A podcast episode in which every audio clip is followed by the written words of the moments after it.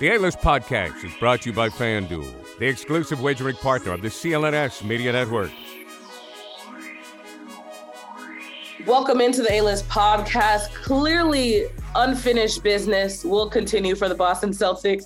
The last time we spoke, we weren't even sure if they were going to make it past the last round, but here they are, the Celtics headed once again to the Eastern Conference Finals. I'm Kwani Lunis, joined by H.R. Blakely and Gary Washburn another episode, another day remains in the Celtics season. How are you two?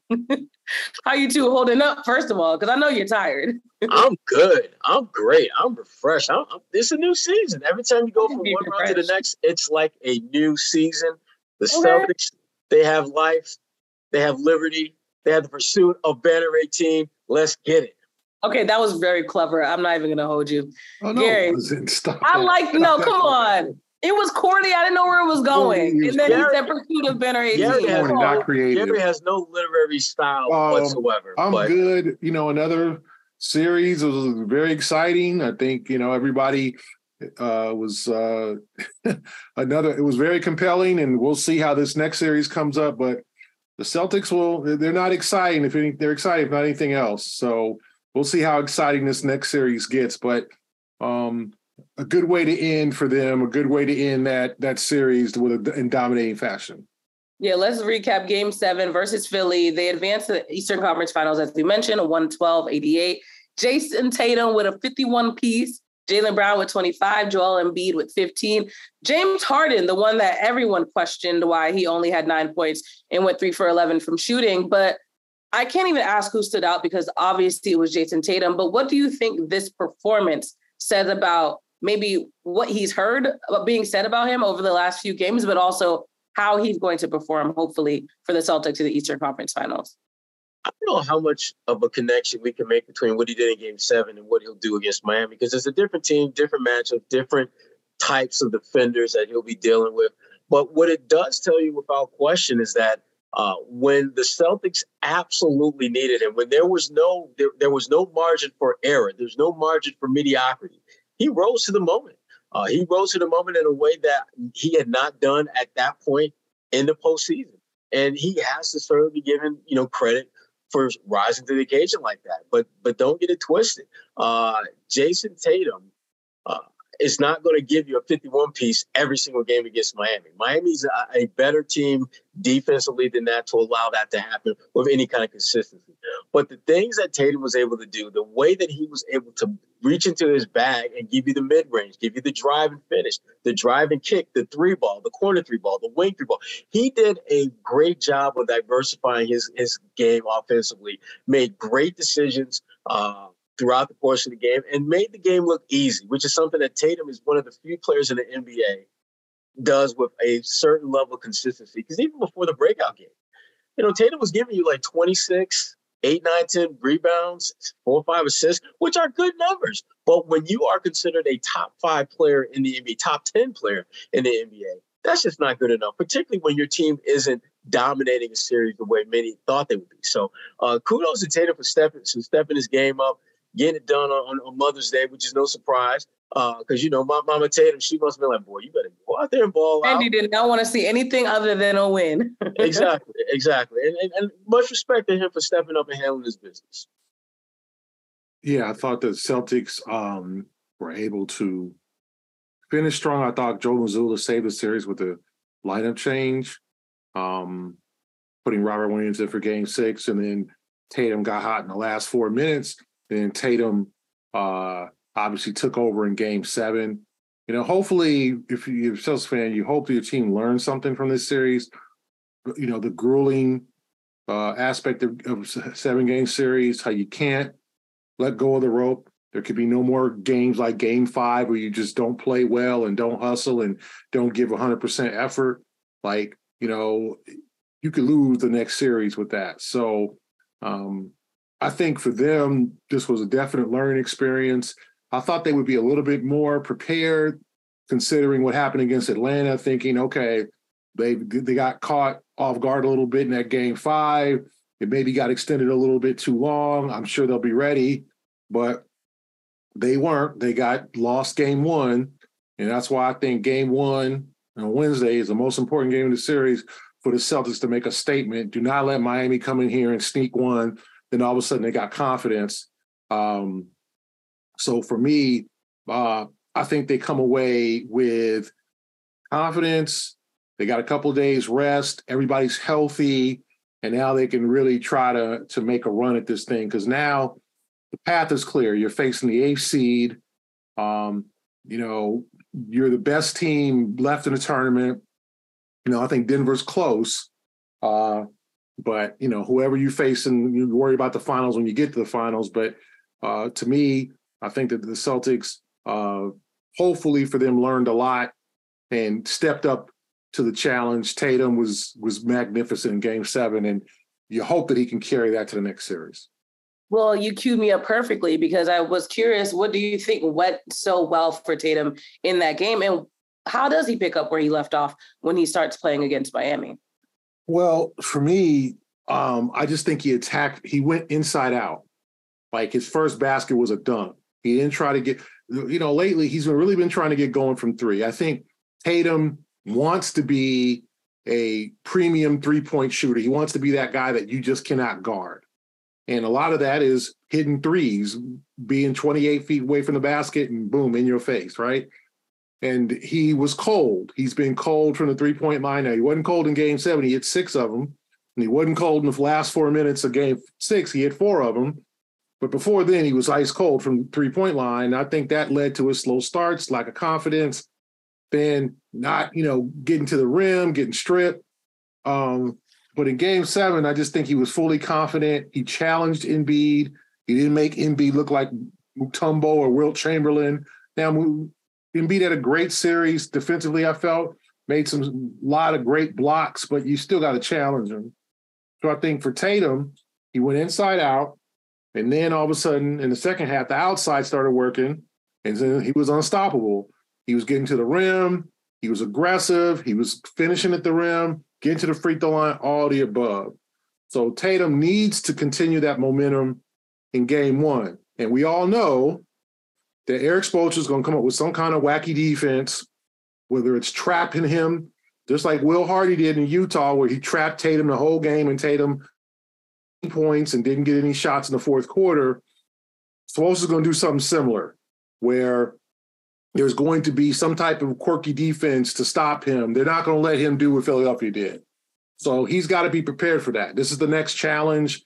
Uh, I, I, think he's prepared, but uh, hopefully him and Joe and the, the, staff are collaborating on how to get him good looks uh, when, when it's probably Cody Martin on him. And then, um, or is Caleb? Is it Caleb? I can't remember which Martin. Uh, I think it's Caleb. Uh, plays for the Heat. One plays the Hornets I think it's Caleb, uh, is on him. Good. He's a very good defender.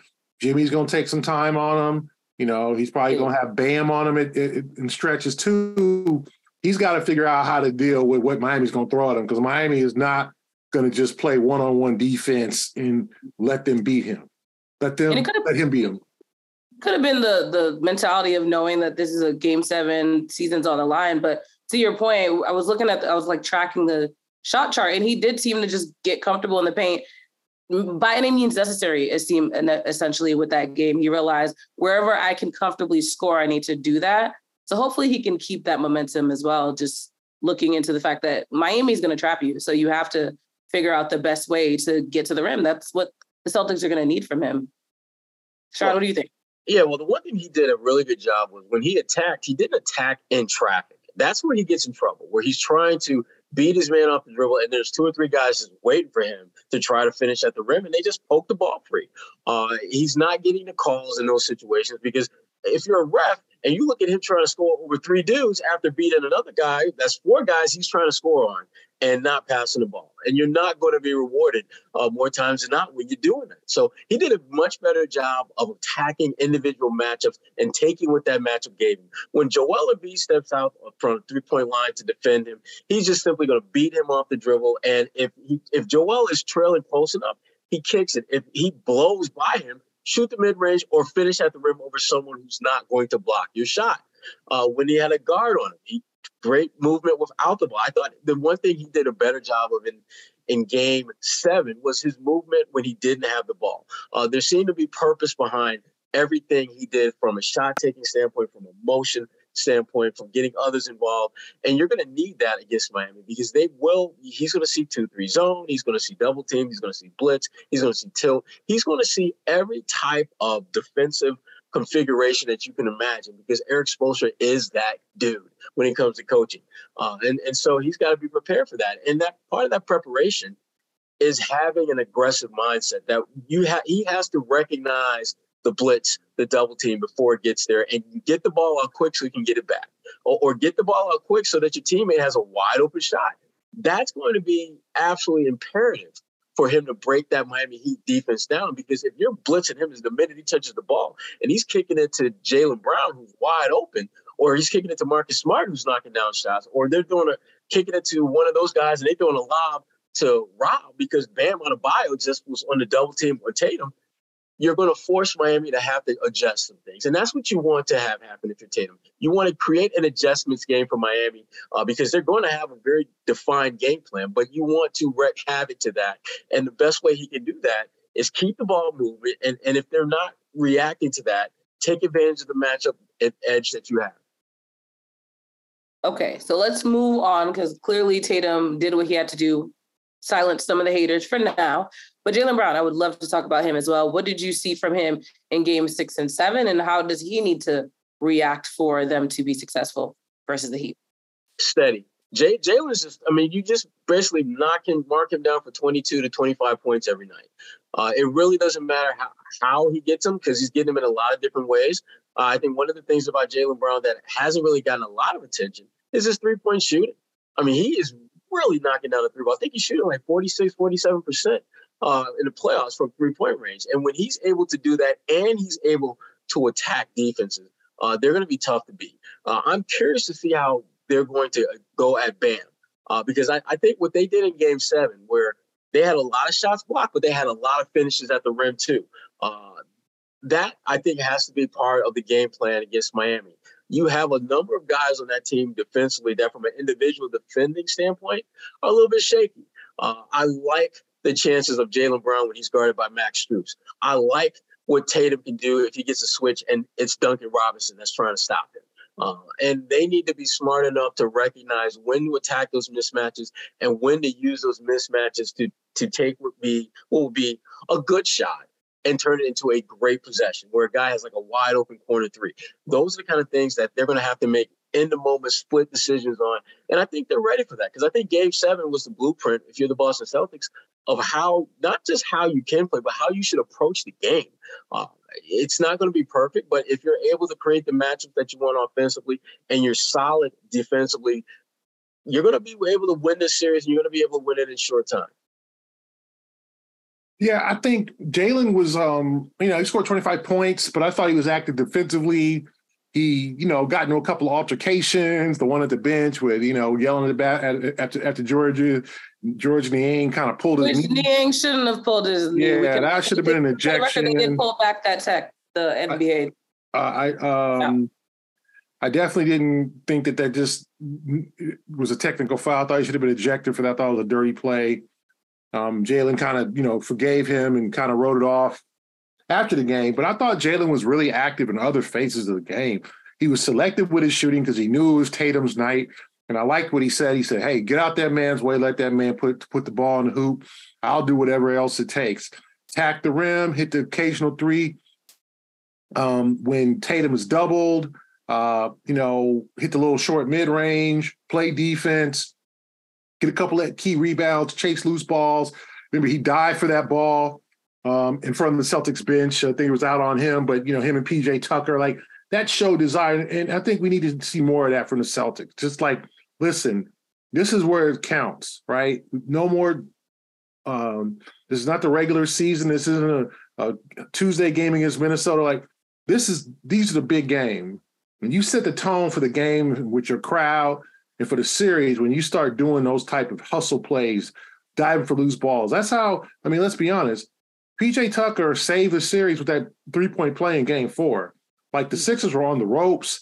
He muscled, got the and one. That changed the game and changed the series. Almost won him the series. Like you know, Um, and, and I'm and and the Celtics need that kind of grit and grind, especially against the Heat, because that's what they live off of. So, you know, we'll see how they approach game game one on Wednesday. But I thought Jaylen was solid, quality, perfect number two guy for that game because that's what they needed. They didn't need him to be a number one along with Jayson. It was Jayson's game scoring wise, but Jaylen, hey, you you you be 51, I'll I'll drop my 25. That's cool, you know get a couple of boards, get a get a dunk, get some you know trash talk, draw a flagrant foul on James Harden. Just hey, I'll do my part, you do your part, and they won. That was successful. That was a successful uh, recipe.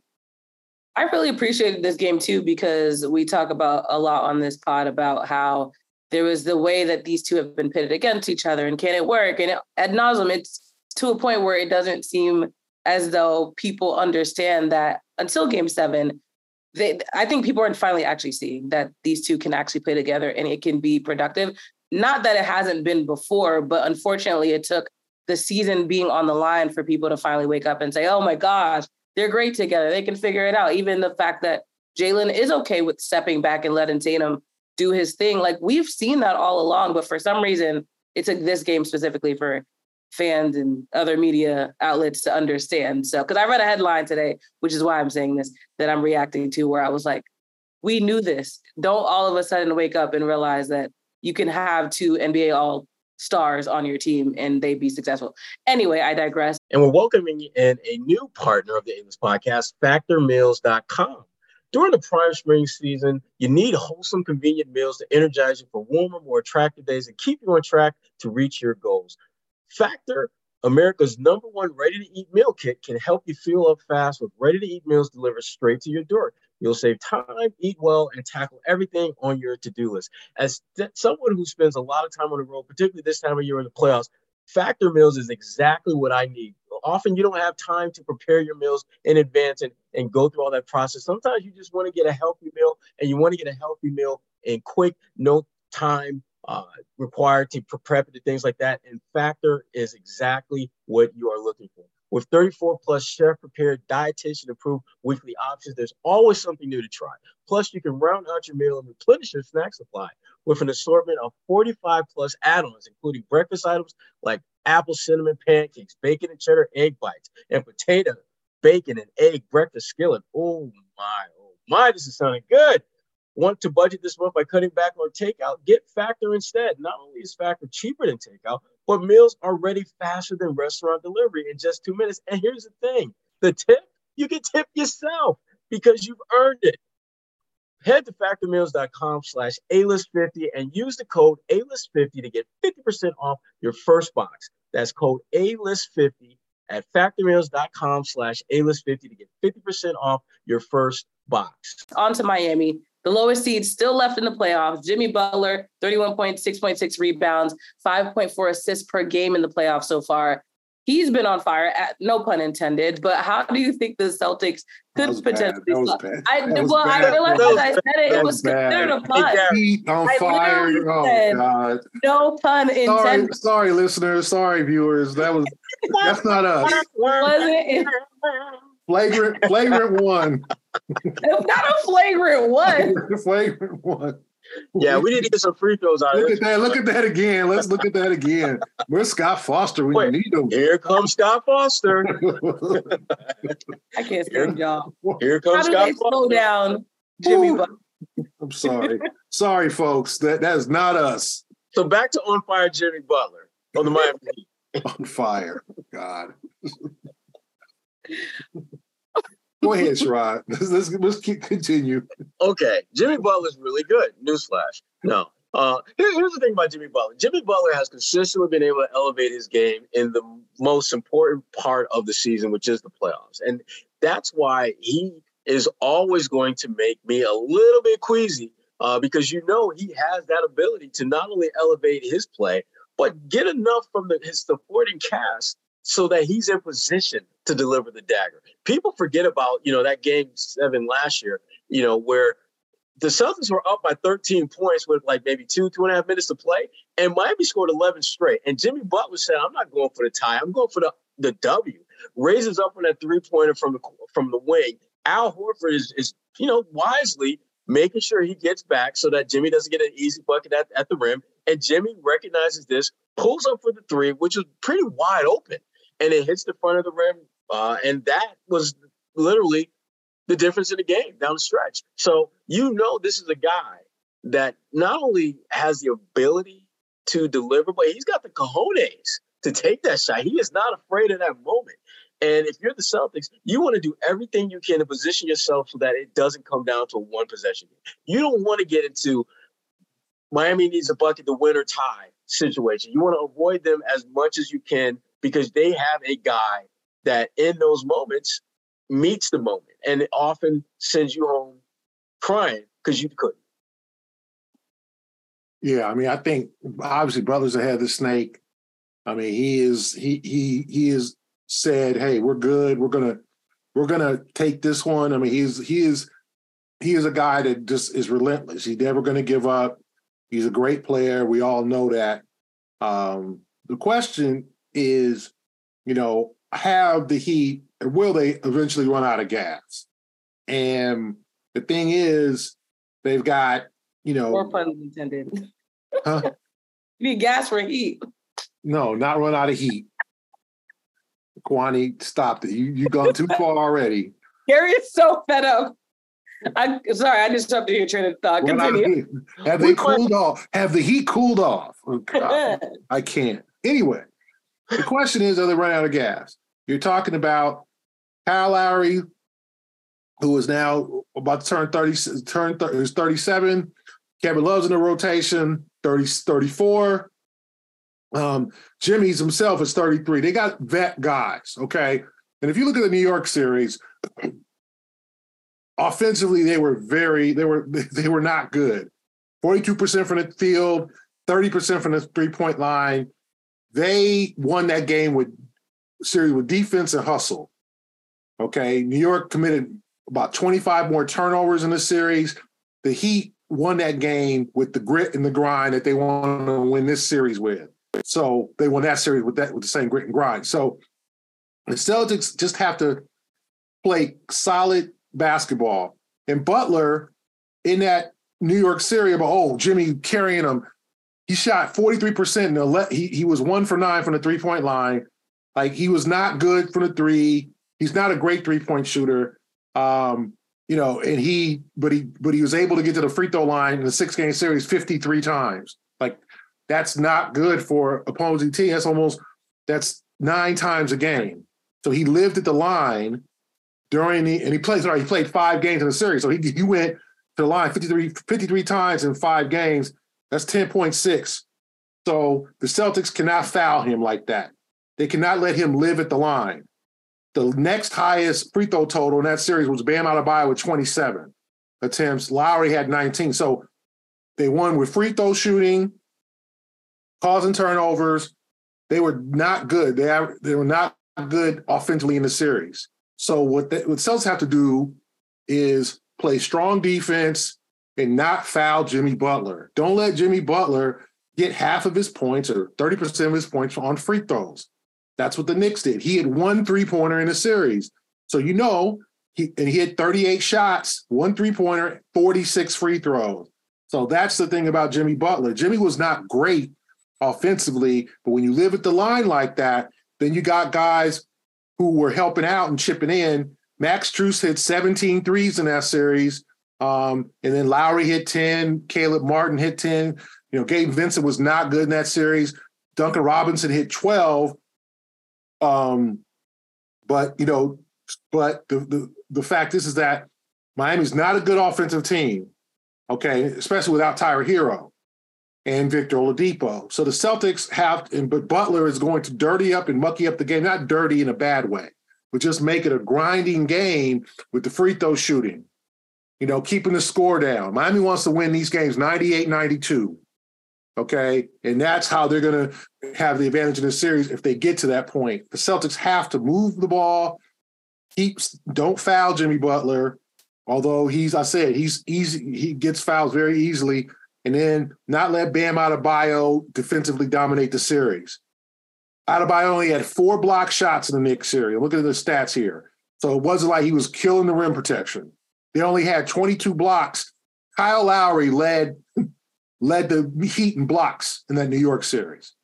So this is we're not dealing with Joel Embiid in terms of, uh, the type of center you're talking about. He's more athletic. Um, you know, he can hit that mid range, but this is a different animal. He's, he's a good defensive player, but he's not a not that classic rim protector. So the Celtics have some advantages here, but they also know that Miami's going to play hard. Butler's going to play hard. He's going to play 45 minutes a game, damn near. I mean, he played he played 41 minutes a game in that New York series, so he's barely going to be off the floor. So they're going to have to win with Jimmy on the floor, but not sending Jimmy to the free throw line. Okay, so to add to that, who do you? What do you think? Bam Adebayo, he's been averaging 18 and nine per game for the Heat. What level of concern do you have for him? Because he's basically the next man up when it when you talk about stature and you know what the Miami Heat can produce. Question, Rob. The, the thing about Bam is is that he he is in many respects for Celtics fans, he's what you are hoping that Robert Williams III will develop into. Uh, mm. they have a lot of similarities in terms of athleticism, in terms of being able to not necessarily block every shot, which they have the potential to do, but their presence makes you conscious of their shot blocking ability and makes you a little bit leery of trying to attack and finish at the rim. Uh, but Bam's face-up game is what separates him. His ability to score facing the basket, I think he's a better player off the dribble uh, than than I think a lot of people give him credit for. But the thing about Bam, he's going to go to his right 99.9% of the time. Newsflash, make the brother go to his left. Let's see what that looks like. And that to me is is part. It, it, sounds really basic and fundamental, but he's been in the league long enough to where teams should know, teams know this, yet they struggle to make that happen. Uh, so the key with Bam is just minimizing his scoring impact because he is one of those guys that's going to get you know second chance opportunities because of his offensive rebounding capability, and also you know his because they got so many different guys out there who have the potential to knock down shots when they've got Duncan Robinson and Strus out there specifically, he may find himself wide open at the free throw line, which is a shot he can knock down with consistency, or at the elbow. So he brings a different level of attention that the Celtics have to have at, you know, when he's on the floor, uh, knowing it's not going to be like a heavy dose of what you dealt with Joel Embiid, because he's not going to he's not going to bully ball you the way Joel did. But he is going to be someone that you have to be concerned about. Yeah, I think, I, yeah, I think Bam obviously a plus defender, second team all defense, a guy who will pick up all the rebounds and loose balls and score at the rim, who can hit that short jumper he's given, uh, and then also a guy in in the bubble. He was able to take the ball up the floor. The Spoelstra put the ball. The adjustment that Spoelstra made in the bubble was he put the ball in Bam's hands, and that's when the Celtics were, you know, their their centers were Daniel was Daniel Theis, and he just took on Tice one on one, drew a foul, got to the rim every time.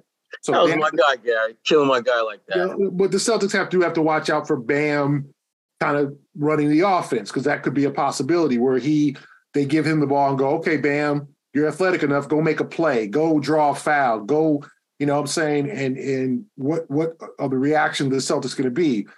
Is it going to be you know, trap Bam or get the ball out of his hands and he goes to Max Strus or Duncan Robinson. That's the thing.